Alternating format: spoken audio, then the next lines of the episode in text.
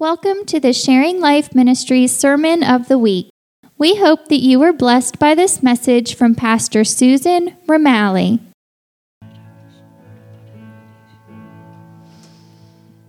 Holy Spirit, we ask you this morning that you would pour out, pour out. Let there be nothing left of us as we walk out of here today, but let us be filled up to completion, to overflow with you. God, then we would have something to offer the earth. Amen. Just fill me this morning, Lord. Let the word come, come out crystal clear, God. Crystal clear, God. Let it pierce uh, bone and marrow, spirit and soul. Let it, let it accomplish what it's being sent to accomplish, God. May we be groomed, transformed by it in Jesus' mighty name. And everybody said,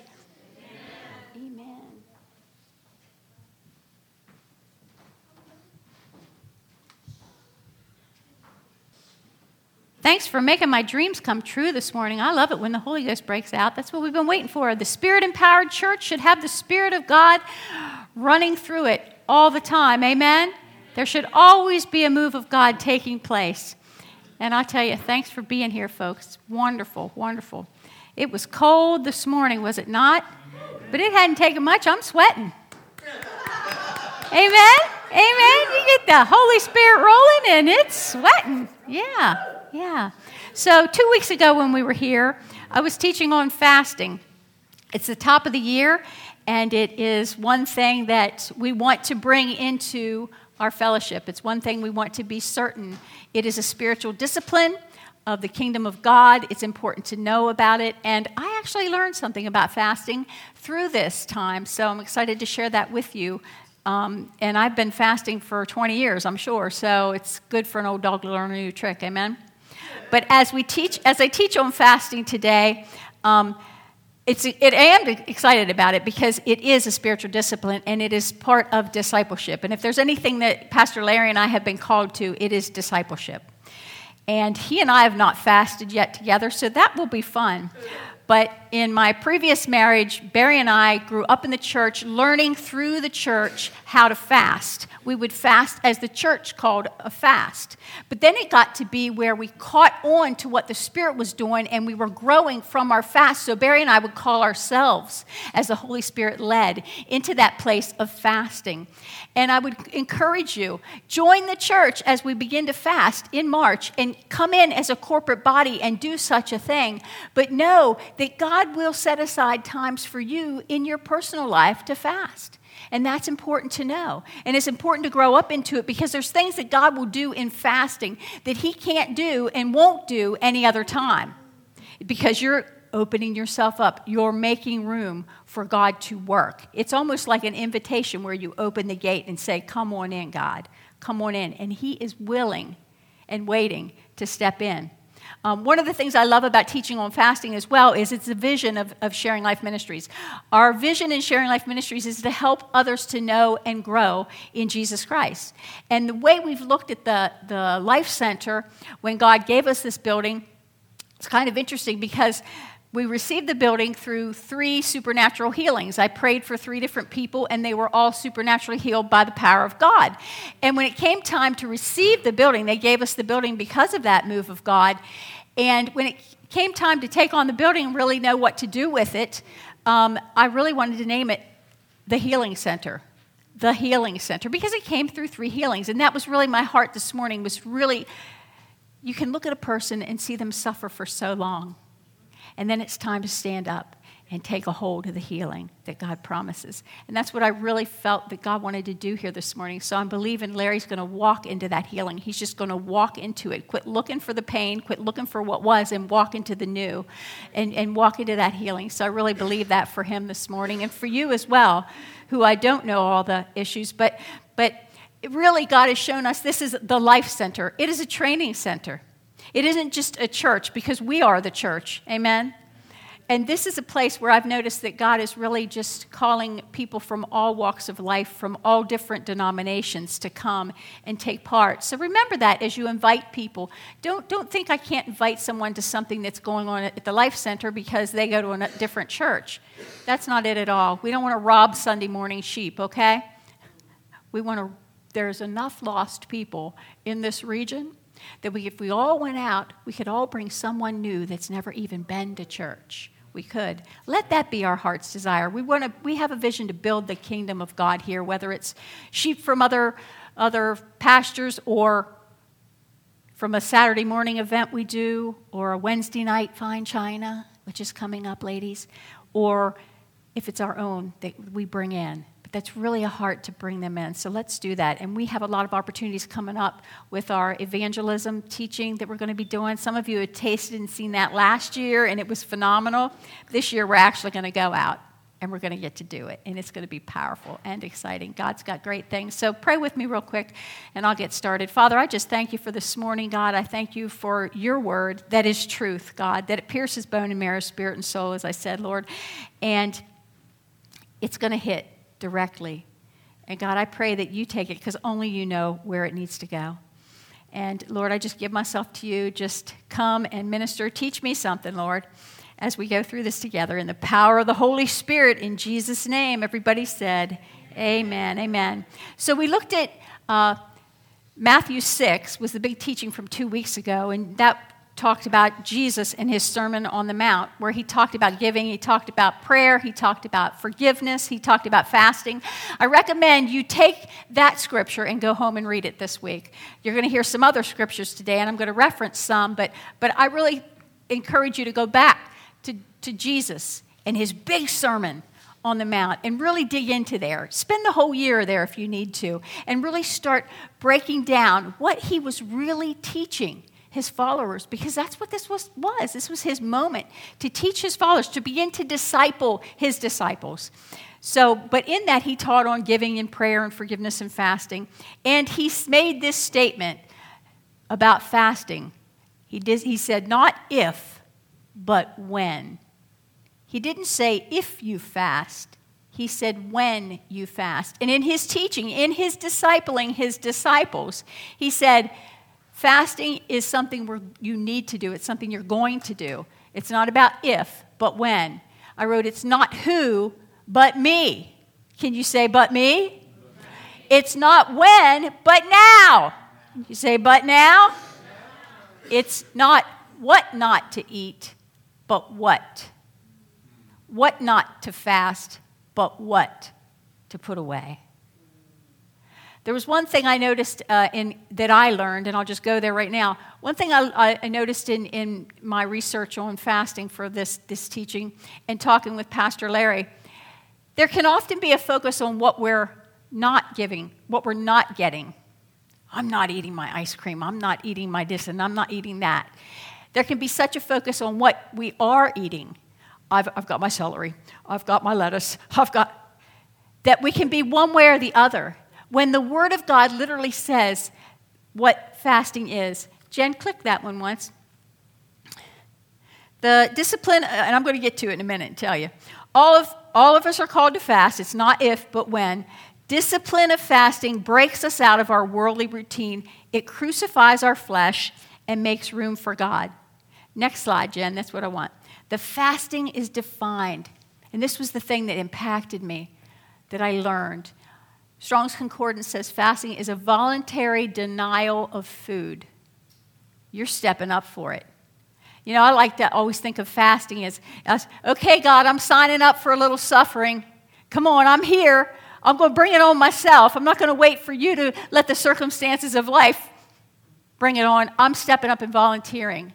It's often been like that. But as you go in fasting, it's almost like you start getting hooked on it you know, because the energy and the Holy Spirit starts building up so in you that you want more, that you want more. And it becomes this great thing in your life. I can remember doing the three weeks Daniel fast for years in a row, and we'd always say, we'd get to that 21st day, and we'd be like, I'm going another three weeks. You know, and I, as I said two weeks ago, then three days later, that Snickers bar is yelling your name, and you're after it, right? Yeah. But this is the definition, and this is what I learned fasting from the Strong's Concordance a time set aside to pray with no provision for one's normal food needs.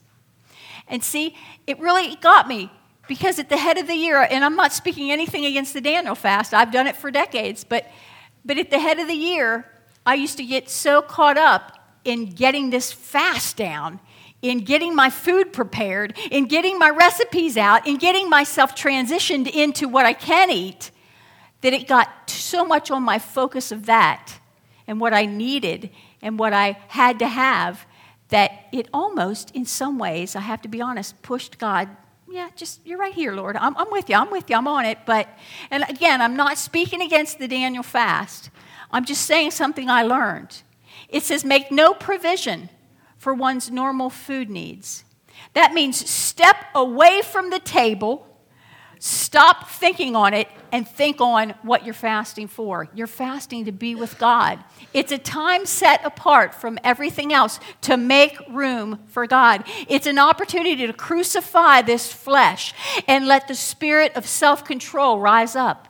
I just heard Jay pray for that when he was laying hands on me and speaking. Pastor Jay, he said, Let the fruit of the Spirit come forth today. And I thought, Let it be in me, God. Yes. Self control so that's the Strong's Concordance, and that's just a little piece of nugget of what I've learned in this. The focus in fasting must remain centered on God. We deny ourselves to make room for God. Jen, the next slide. Fasting has purpose and benefits. Oh boy. Uh, the purpose and benefits. We gain spiritual strength. I'm looking, I'm seeing a lot of you nod your heads like you have been fasting. You know in it what it is to do so, and that's a great thing. So we've got some experience going on here in the in the house. But spiritual strength you will gain from fasting will be a benefit. You'll grow closer to God and protected from the enemy. Ooh, I could, I could have used a fast the other evening there, right? Should have fasted some wrong thinking. Spiritual hunger taste and see, and it stimulates. Have you ever had one Oreo and it just stimulates you? know. exactly. It stim- you taste and see that it's good and you want more. So it is in the spiritual, not just the natural, but in the spiritual. If you begin to taste the Word of God, and that's something I want you to think. If, you, if you're on an exchange program and you're going to put your food away, there's something you can eat that's going to feed your spirit, and that's the Word of God. And that Word of God, it is alive and it is active, and it's going to do something in you that you don't even know that you want done or need done, but God, yet God's going to do it. God's going to do it. And that's what I love. You can get into this place in, in the, in the uh, spirit realm where you're working with God. You're surrendered and submitted to Him, and you're just following His lead. And you learn that place in fasting. You do, because we're putting aside anything that comes in the natural. There's a de- decreased need for worldliness. You know, when you start tasting the word and getting hooked, um, you're going to want to go back to that. You're going to start binging the Word. Instead of binging Netflix, you're going to binge the Word, the, the Word of God. And next thing you know, it's going to be ready on your lips. You're going to be hiding in your heart that you won't sin against God. You're going to be reciting it to your neighbor. You're going to be reciting it over yourself. You're going to be wanting to jump up and pray because you've got the word bubbling up out of your mouth. Taste it and see it. It's good. We're taking a vacation from the flesh, and it demonstrates love for God. Imagine God Almighty, who created you for nothing more than a relationship with Him, is waiting for more of your time. He's waiting for more of intimacy with you. Yeah, I love that. So, we've talked about different types of fasting um, complete fast, partial fast, And I am recommending your walking away from a meal. That's what I recommended two weeks ago. In the, in the complete fast, you can abstain from all food and drink except water. And that's what Jesus did in a complete fast, 40 days in the wilderness um, in Luke 4. He went without everything except water. Your body needs water. And you, of course, you know there's all kinds. You can do a juice fast as well but that's complete. Partial fast is a restricted diet. Eliminate foods or skip meals with intentionality. And that's what I'm really advocating here to do. Part of what we're doing is preparing ourselves, preparing our body, preparing our routine, preparing our regimen of life to dig into that 40 days that's coming up starting March 2nd. So, two weeks ago, after I preached, I went home, and my, my goal, as I told you, was Tuesday, Wednesday, and Thursday. I was going to fast lunch, walk away from lunch, and spend time with the Lord. Well, Tuesday morning, I woke up sick. I had what I was told now was COVID. I woke up with a head cold. And I was like, well, golly God, I'm sick. I, I don't want to fast. Right? Yeah. Like, man, Susan.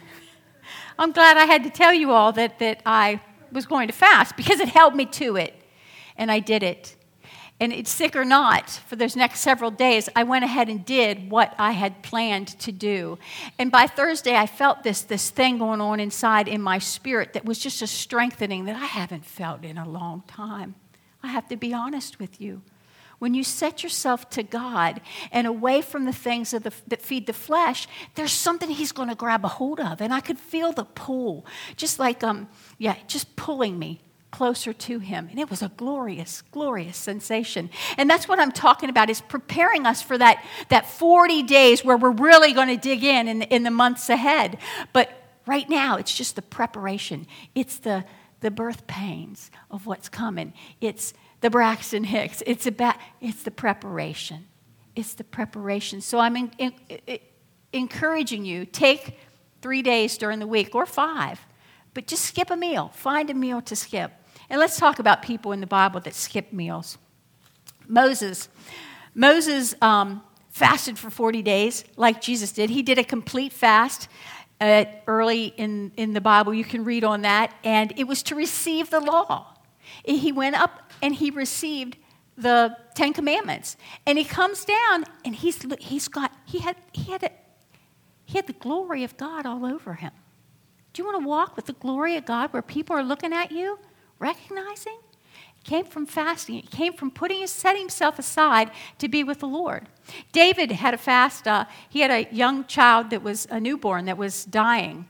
And it says in 2 Samuel 12, he, he was on the floor and his servant came in and he was crying out, sackcloth and ashes. He was crying out, fasting and praying to the Lord for this child's life. The servant came in and said, Get up and let's eat. And he said no, and he refused. And he prayed and he fasted till the child left. The child passed away. And then did he get up, wash his face, eat, and was strengthened and went on. But there was a time, there was a purpose in his fast. Esther fasted um, in a dire a time of dire circumstances when execution awaited herself and her people. This was a brilliant woman. She called a community to fast for three days, a complete fast, no food and no drink, and she didn't fast. Everybody else fasted, but Esther. She was in the palace, she was with the king. And it was a dire time, but everyone around her fasted. And this fast brought a victorious breakthrough. There's power in your fasting that's going to come. Let's talk about Jesus. There's three I want to look at today Jesus, Anna, and the Apostle Paul, who did fasting. Jesus in Luke 4, we read about it, and I've already referred to it. He's led into the wilderness by the Holy Spirit. I encourage you, let the Holy Spirit lead your fast. Go to Him in prayer. Get his word on it. I'm making the suggestion. I'm giving you all kinds of examples, but I want you to go to Holy Spirit as I have to and let him lead your fast because it was the Holy Spirit that led Jesus into the wilderness. It was a 40 day complete fast that Jesus uh, took on there. And when he was hungry, Satan tempted him. If you fasted, you know the roar of a hungry belly. You've been there and that temptation will come. And Jesus answered that temptation with the word of God. And I was thinking this morning, if we if I just fast lunch, what if I just find one scripture and eat it for lunch? What if I memorize one passage of scripture every day of my 40-day fast? Who am I going to be at the end of 40 days? What am I going to be like? I'm going to be a different person. And that's a, that's a pretty minor thing to do. I mean, you can, anybody can skip one meal. Truly, we can. We're not going to die, and you're not going to starve. We talked about that two weeks ago. That's not starvation, skipping a meal. Kids, it's not starvation to skip a meal. It only feels like it, but that's not what it is. Starvation, you got 40 days without eating before starvation truly kicks into your body. So it's not you're not starving. Don't let the devil tell you that. But Jesus in the wilderness when he was tempted by the enemy, he he recited the word of God back to the enemy. He defeated him with truth. So take some truth in. Take some truth in on your fast. Jesus overcame the temptation. He was filled with the power of the Holy Spirit, it says in Luke 4. So the Spirit led him into his fast. And once in there and walking in the victory of his fast, he was filled with the power of the Holy Spirit. It sounds to me like he made room in himself for the Spirit. And it wasn't just a filling, it was power. It was power that came. And he rose up from his fast to begin his public ministry. He went out in the power. And I want you to think about this and, and ponder this with the Lord during your fast. Ponder the fact that you have someone to reach Ponder the fact that God wants to pull back the tent pegs on your life. You don't have to call it ministry. We like to do that, but it's your life that He wants to affect. He wants to work in your heart, put something in your hands that you might go out and begin to serve Him and release Him into a lost and dying world. And He's going to fill you with what you need. The prophetess Anna we find her, we read about her, Pastor shared about her during Christmas. I think it was actually the morning after Christmas we were talking about the prophetess Anna. She's found in uh, the story of Luke 2, uh, verse 37, when Mary and Joseph brought Jesus into the temple for his dedication. They were met by the prophetess Anna. Now, Anna, as a young woman, had married, and only seven years into her marriage did her husband die. Now, in that day and time, it was encouraged that a widow would remarry because they would become a burden to the church, to the community. So they told, tried to get women to uh, remarry. Anna chose not to remarry. Anna married God, is what I propose. She, it says she lived in the temple at this time, when Mary and Joseph came in, she, she was 84 years old. Now, if she married in that culture, she would have been 14, 15, 18 years old. She, so let's say her husband died when she was 25. What is that? 60 years that she had lived in the temple, and it says she fasted and prayed day and night. Day and night. She sacrificed her life, folks, for a promise from God. And in that, she was built up with perseverance. In that, she was built up with hope. And you know what? When, and I just envisioned, I tried to get this in my, in my mind to, to see what that would have been like a, a young woman just setting herself apart for God like that, never leaving the temple. People would come in, and she had a promise and a belief in her heart that the Messiah was coming she would see that she would see the Messiah. He was coming. And she had that belief. So when people were coming in, she had nothing better to do but tell them about the Messiah who was coming. And she would be ministering day and night for 60 years as she prayed and as she fasted in the temple. Now, in the practicality of things, Pastor said she probably dusted the windowsills and straightened up the chairs and served there, keeping the place up as people came and went. But I, I dare propose that she also shared what she was believing. And that was that the promised Messiah was coming.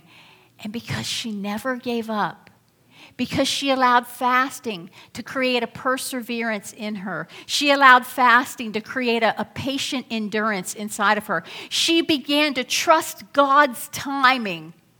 Have we had a problem with that? She began to trust God's timing. And 60 years came and went, as she prayed and fasted day and night, it says. She grew in strength, she grew in courage. She listened to God above everybody else. They were saying, Get married, get married, get married. And she said, No, I'm set apart. And there came a day when Mary and Joseph, two very young people, walked in with the baby Jesus. And there, everything she'd waited for came to pass in one moment. In one moment. And it had a lot to do with fasting, it had a lot to do with praying. I love that story. I, I, God gave me this phrase Anna's faith became sight by her prayer and fasting. Anna's faith became sight by her prayer and fasting. The Apostle Paul was another one, and I asked Pastor Larry if he would read the story out of Acts 9, verses 1 to 20, and it is that conversion experience of Saul becoming that Apostle Paul on the Damascus road.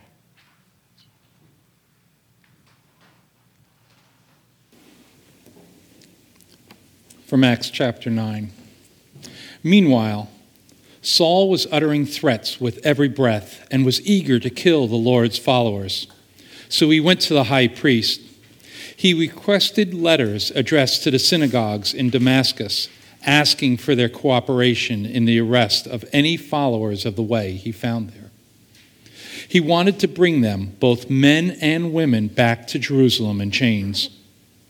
As he was approaching Damascus on this mission, a light from heaven suddenly shone down around him.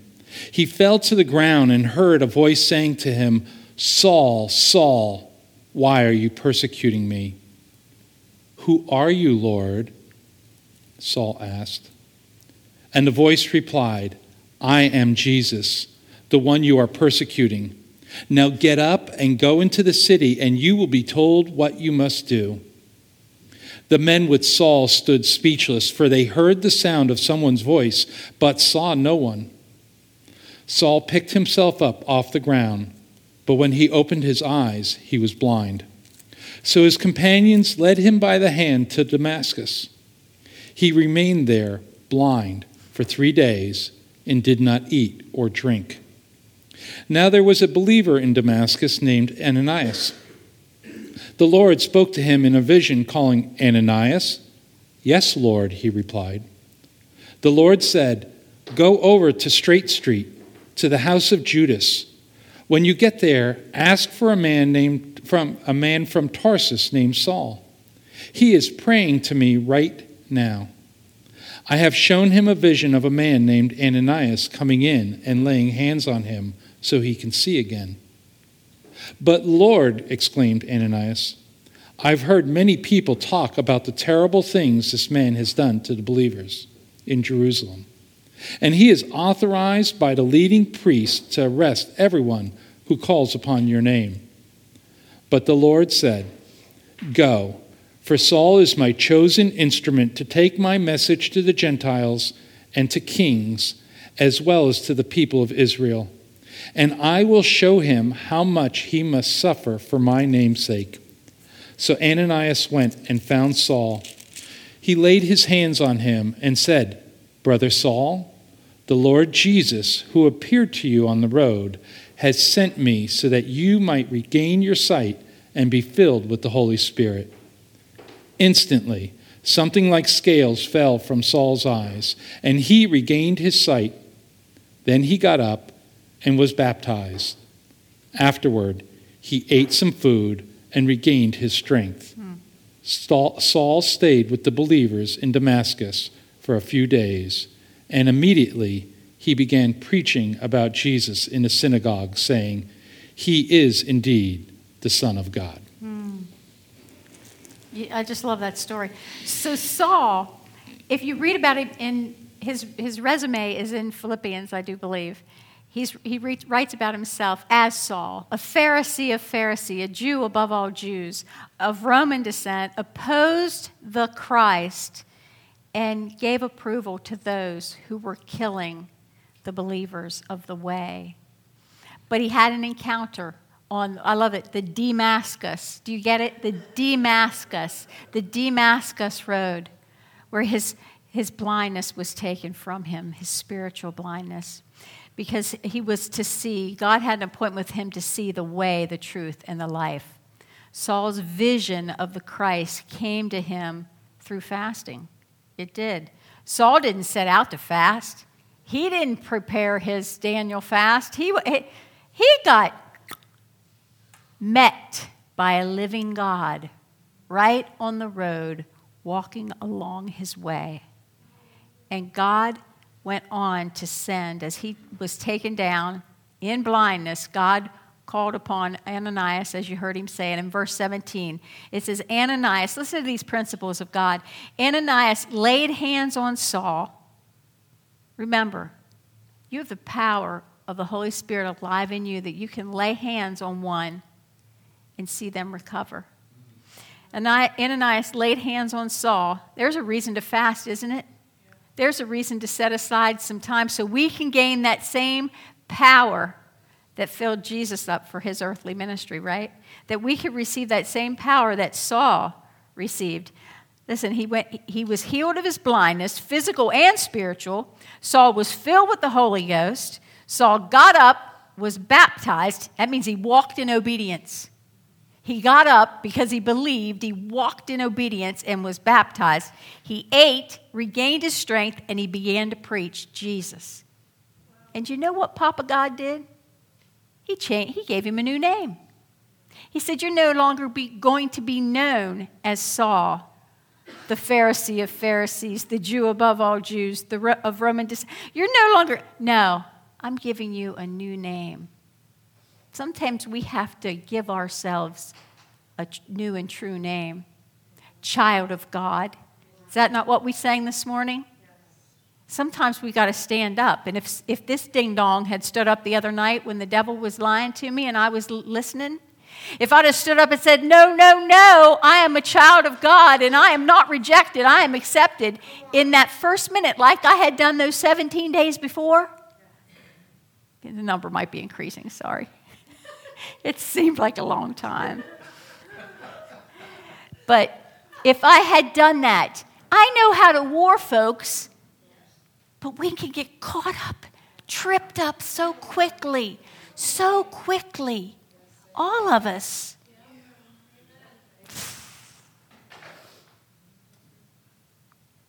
We need to walk in the spiritual disciplines of God. Solitude with God, time away, is a spiritual discipline. Prayer and fasting, they're spiritual disciplines. Worship, is a spiritual discipline. Coming together in, in worship, in service, in fellowship is a spiritual discipline. These are the things that feed us, these are the things that strengthen us. That when that moment of temptation comes, and it's promised it's going to come, the devil is a liar. Your flesh is still with you, and the world is calling your name. It's going to come. But God is greater. And I love it. God gave him a new name, and he has a new name for us. We go from lost to found, from blind to seeing, from sinner to saint, from orphan to child. From orphan to child. Don't limit what God wants to do during your time of fasting because fasting prepares you for a new anointing. It prepares you for a new anointing. Anybody ready for a new anointing? Amen. Come on, I'll receive it. The next one fasting will assist you in building muscle in your resolve to be holy as Christ is holy. We don't hear much about holiness, we don't talk much about holiness. But God says, Be holy as I am holy. God's life is set apart in holiness. We need to begin to get into the Word and really figure out what He means by that. What, do, what does it look like, God, to walk in holiness? Because that's the life God wants us to pursue. He doesn't say, Here, I'm going to anoint you that you have strength in your flesh to do a thing. That's not how it goes. We die in obedience and we let His Spirit come to life in us. That's how we do a thing. It's His life in us. I read a book, uh, Rees Howells, The Intercessor. And I want to share a couple of stories out of the book because he was someone that fasted, but he was an intercessor. He was someone that prayed. And if you want to read two books I've read in the last six months, two of the many, um, one was Rees Howells Intercessor, which I'd never heard of this book before. Um, and the other one was Compelled by Love by Heidi Baker. Both these books the conviction of the Holy Spirit like you don't taste anywhere else. I, I, highly recommend them. If you want some conviction, and we should all love the spirit of conviction. You know, the spirit of conviction is, comes from the Holy Spirit. The same spirit that comes to give us power that we love, the same spirit that comes to give us comfort, that, that guides us and teaches us, also convicts us. There's a purpose in conviction coming from the Holy Spirit. So we should love and embrace that Spirit, that part of Holy Spirit, just as we do all the other glorious things that come in His persona. Amen? So I highly recommend you get this one and, and have a read at it sometime this year. So, Rees Howell was a man that was saved during the Welsh revival in 1904, 1903, 04, and 5 uh, in Wales. And he was a man not just of prayer, and we think of prayer as conversing with God, but he was a man of intercession. And there's a different level of intimacy in intercession. If you're someone that, that prays, you don't always necessarily see the results of your prayer. But if you are an intercessor, you are a person dedicated to warring through till you see the breakthrough, till you see the thing come. Mama, you know all about it. You've done it for decades, right? The intercessor prays through till they see the victory manifest. And that's who Rees Howells was. He was the, he was the intercessor. Um, Moses was an intercessor. David and Elijah, they were intercessors. They fasted and they prayed and they saw a thing manifest. Um, early in his conversion experience through the Welsh revival, he had a five day encounter with the Holy Spirit. And he said it was in that time where he resigned himself, all of himself to God, to receive God's divine nature.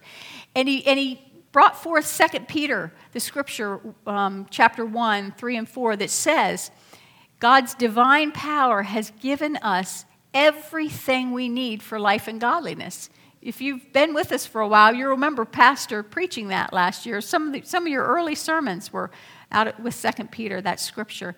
His God's divine power has given us everything we need for life and godliness, so that we may, and here it is, participate in His divine nature. You see, it isn't, it isn't our nature, our flesh continuing, and God just puts a little dose of something on it. It's our flesh dying completely and God's life filling us up to begin to take over. It's how we participate, participate in his divine nature. And what does it do? There's a benefit in it. We get to escape the corruption of this world when his divine nature, we're participating in it. And that's 2 Peter 1, verse 3 and 4. Howells believed that from this time forward that his past life was dead. And from that moment on, that time of decision, that five day encounter with the Holy Spirit where God came in and took control, he said, My past life is dead, and I am truly a new man in Jesus Christ. And you know, sometimes that's a scripture we just recite and we say it so like it means nothing, but it's truly the basis of everything. It is. I have walked, and I could only use my examples because I know them best. I wear them like a tattoo sometime on my heart. But I've walked through things that have transformed me. And if he hadn't been everything, the basis, what was underneath my feet, the rock, the solid rock I was, if he hadn't been that, I don't think I'd still be standing. I don't think I'd still be standing. But here I am today and it's glorious. His presence is still with me, it's gone before me, it's leading me, and He wants to do that for each of us. It's just not this old gal, it's for each of us. And we get to share that good news with ev- anyone that'll listen. And I hope this year this house gets on fire to share the good news of Jesus Christ with whomsoever will indeed listen. Because there's some souls out there that need saving. Amen? Amen? And God makes it possible. Well, the Holy Spirit told Rees Howells, if I come in, I come in as God, and all of Rees Howells must go. And Howells' response to God was, he had only come to take part to take what I had already promised the Savior. You see, Rees Howells knew.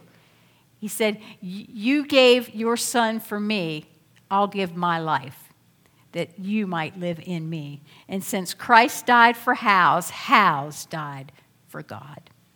And this was the new life that belonged to Rees Howells. And he married in 1910, so what, saved five, six years. He married a young girl uh, who was a believer as well, sold out believer, much like Rees Howells himself. She was a woman of prayer and fasting. And shortly after their union, they had a child, a newborn, and they named him Samuel. You see, Rees Howells' wife's name was Elizabeth Hannah. And Hannah was the story in the Bible of Hannah and Samuel in the book of Samuel. They named their young son Samuel, and it had divine meaning that they didn't, weren't aware of. But shortly after Samuel was born, they were called into the mission field in South Africa. God had called them to this work. And they said, if you go, God told them, if you go, you will see souls saved. So Rees Howells and his wife, Elizabeth Hannah, decided that they would go, but there was one condition. They couldn't take their newborn son with them on the mission field. They would have to give up their newborn son, Samuel, to another family in their community to raise him. They were leaving. And, you know, that's not even heard of today. Usually people just pack it all up, you know, and away we go. You put it in one of those big boxes, it gets shipped on a ship over there, and you take everything but the kitchen sink with you, and you call it a mission, your mission. But they left their baby. They gave up their baby, and in that moment, if you read, it's such a powerful time of, of the presence of God in the book. When, when Hannah released the baby Samuel to the couple God had chosen to raise their child. It says she walked away and shut the door as they left, and she walked to the back of the house and went into the garden to find the consolation of God. She went to the quiet place that she'd probably been many mornings with God to find his consoling spirit. And he said to her, as she wept and cried and thought, There's no way. I cannot do this. I've, I've done it, but I cannot go through with it. And he said to her, The Holy Spirit spoke and said, Measure it with Calvary. Measure it with Calvary. I'm not asking you, Hannah, to do anything that I myself haven't done. Measure it with Calvary. And as she let those words become her consolation as she let her heart be held by God's hands in those words. The healing started to come to her. And she started to remember her hope and her joy and her heart for souls. And immediately the Lord said to her, Because you've chosen the right thing, I will give you 10,000 souls in South Africa. 10,000. And she and her husband went to South Africa for mission work for 20 years, and indeed, they saw 10,000 come to Christ. And after that 20 years, they came back to Wales only to be reunited with their now young adult son Samuel, who, guess what he was doing? He was ministering the Word of God because he was raised in the right home that he was supposed to be raised in. And they joined together and he has continued their ministry to this day. God's not going to ask us to do anything prayer, fasting, mission that He's not going to empower us and refresh us and fill us for. It's radical stuff. I love it. Rees Howells would re- he was a faster and he was an intercessor. With his intercession came fasting. Um, let me cut to the quick here with it. Rees Howells was called after this when he was reunited with his son Samuel. He and he took his son with him, and uh, he was called to develop a Bible college in Swansea, which is in, in that Wales area. And he, over the, uh, the period of years following this return to, the, to his homeland, um, he developed numerous different Bible colleges. But with each one, it got bigger and more beautiful. But God said something specific. I don't ever want you to go out and ask for money. I don't want you to earn the money for these Bible colleges. I want you to ask me for it. I want you to pray. So, intercessor he was indeed. Says he would daily skip at least one meal, if not two, and give all that time in prayer to God. Because he said he had to get the heart on God for what and how it was going to come. He had to get God's heart and God's vision on how God was going to make the thing come to pass that He was telling him He was going to have. And He gave God the time and He gave God His attention. And it, it was probably about the third Bible college. And I want you to picture like Bedford Springs. Have you been over there? How gorgeous it is, and it's rolling hills, and they got it.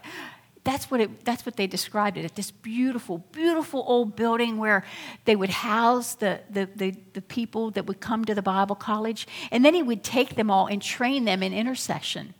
I mean, they were learning the Word of God and they had teachers set up, but he was training them all in fasting and in praying, in intercession, because this was the call on his life. He knew that it was. And he set himself aside for the call that God had on his life.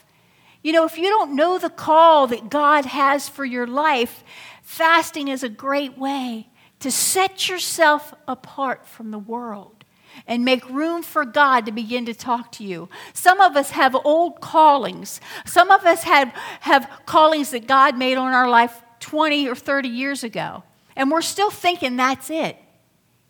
You may need to check with God. Has that been aborted? Does He have a new mission? You might want to ask Him. Sit, take this time in this, this time of fasting that we're going to enter into and seek God for the ask God questions I think one of the hardest things I've had in relationship with God is coming up with the right questions. What do I need to ask you, God?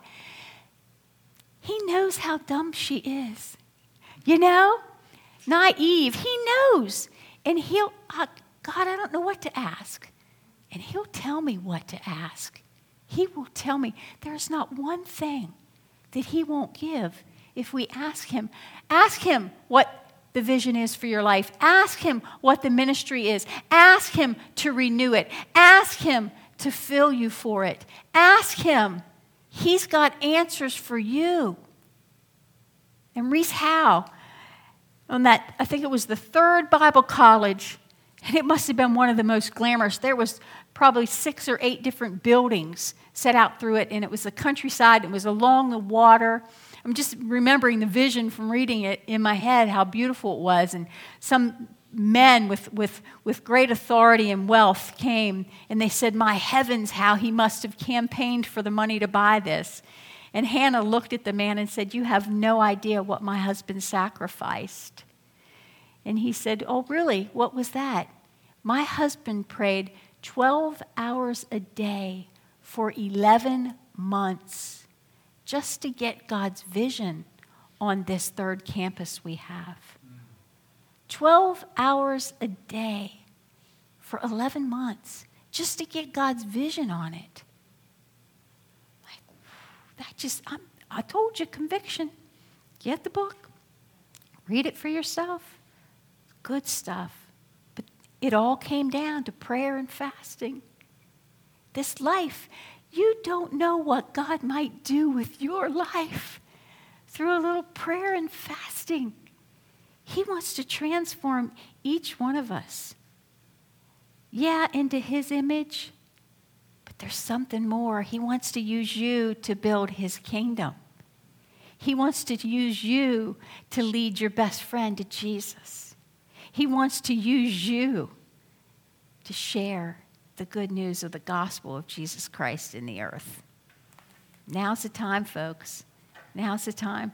And I just thought this morning it's kind of silly. I'm preaching on fasting and we're going to have lunch.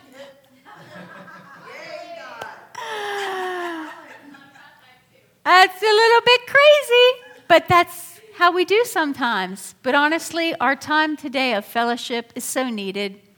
When this house gets separated, it gets sad. We've had a, one, more, one of our families has been out with sickness for five weeks now. Five weeks, because there's five or six of them, and they've been out. And it's, it's, the texting isn't the same than a hug. You know, when you don't get to see Misty's face, it makes a difference, you know? And it's, yeah, so we had that uh, for fellowship today. So I'm glad you're all here and a part of it. But I do ask you, take time now to prepare because March 2nd, which is uh, coming up soon, through April 17th, is our 40 days of church corporate fasting. And you need to decide and let God show you how that's going to be. Let the Holy Spirit lead you in your fast. But begin now to prepare. Take Tuesday, Wednesday, Thursday. Take one day this week. Skip a meal. Begin to set aside. And I tell you what, it doesn't take but a moment to taste and see. Oh, Lord, this is one of the best times because it's just you and Him. It's just you and Him. And He has so many great things to guide us into in life, to deliver us up out of in life. Let's pray. Father God, I just thank you for today, God. I thank you for everything you did in the house. I thank you for the healings that have taken place, God. I have no doubt there's healing manifesting from this very morning, Lord. I've been believing it. I've seen it. We came in, God. I saw new attitudes this morning, God. I've seen people delivered this morning, God. I've seen people rebirthed with hope. I've seen people refreshed with vision, Lord. There's so much that you're doing, God. There's not one of us that you don't want to touch, God, from the oldest to the youngest, God. Each one you want to touch, each one you want to work in their lives, God. And Lord, I just ask you, God, to get us excited about fasting, to get us excited, God. Let us just get excited to see our flesh crucified, God, to see our, our own wills laid down, that your will might rise up inside of our lives and take us forward and carry us into the unknown, God, that only you know, the mysteries of the kingdom of God. Lord, let us run into them with hope and excitement and expectation, God, because when we do, we become a contagion and people want to be around us. People want to know what we carry.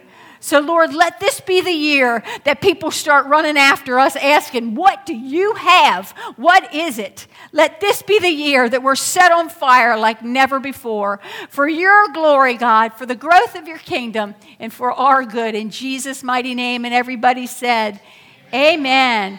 Amen. Thank you for listening. Sharing Life Ministries is located at the Life Center. 48 West 2nd Avenue, Ridgeley, West Virginia, or follow us on Facebook.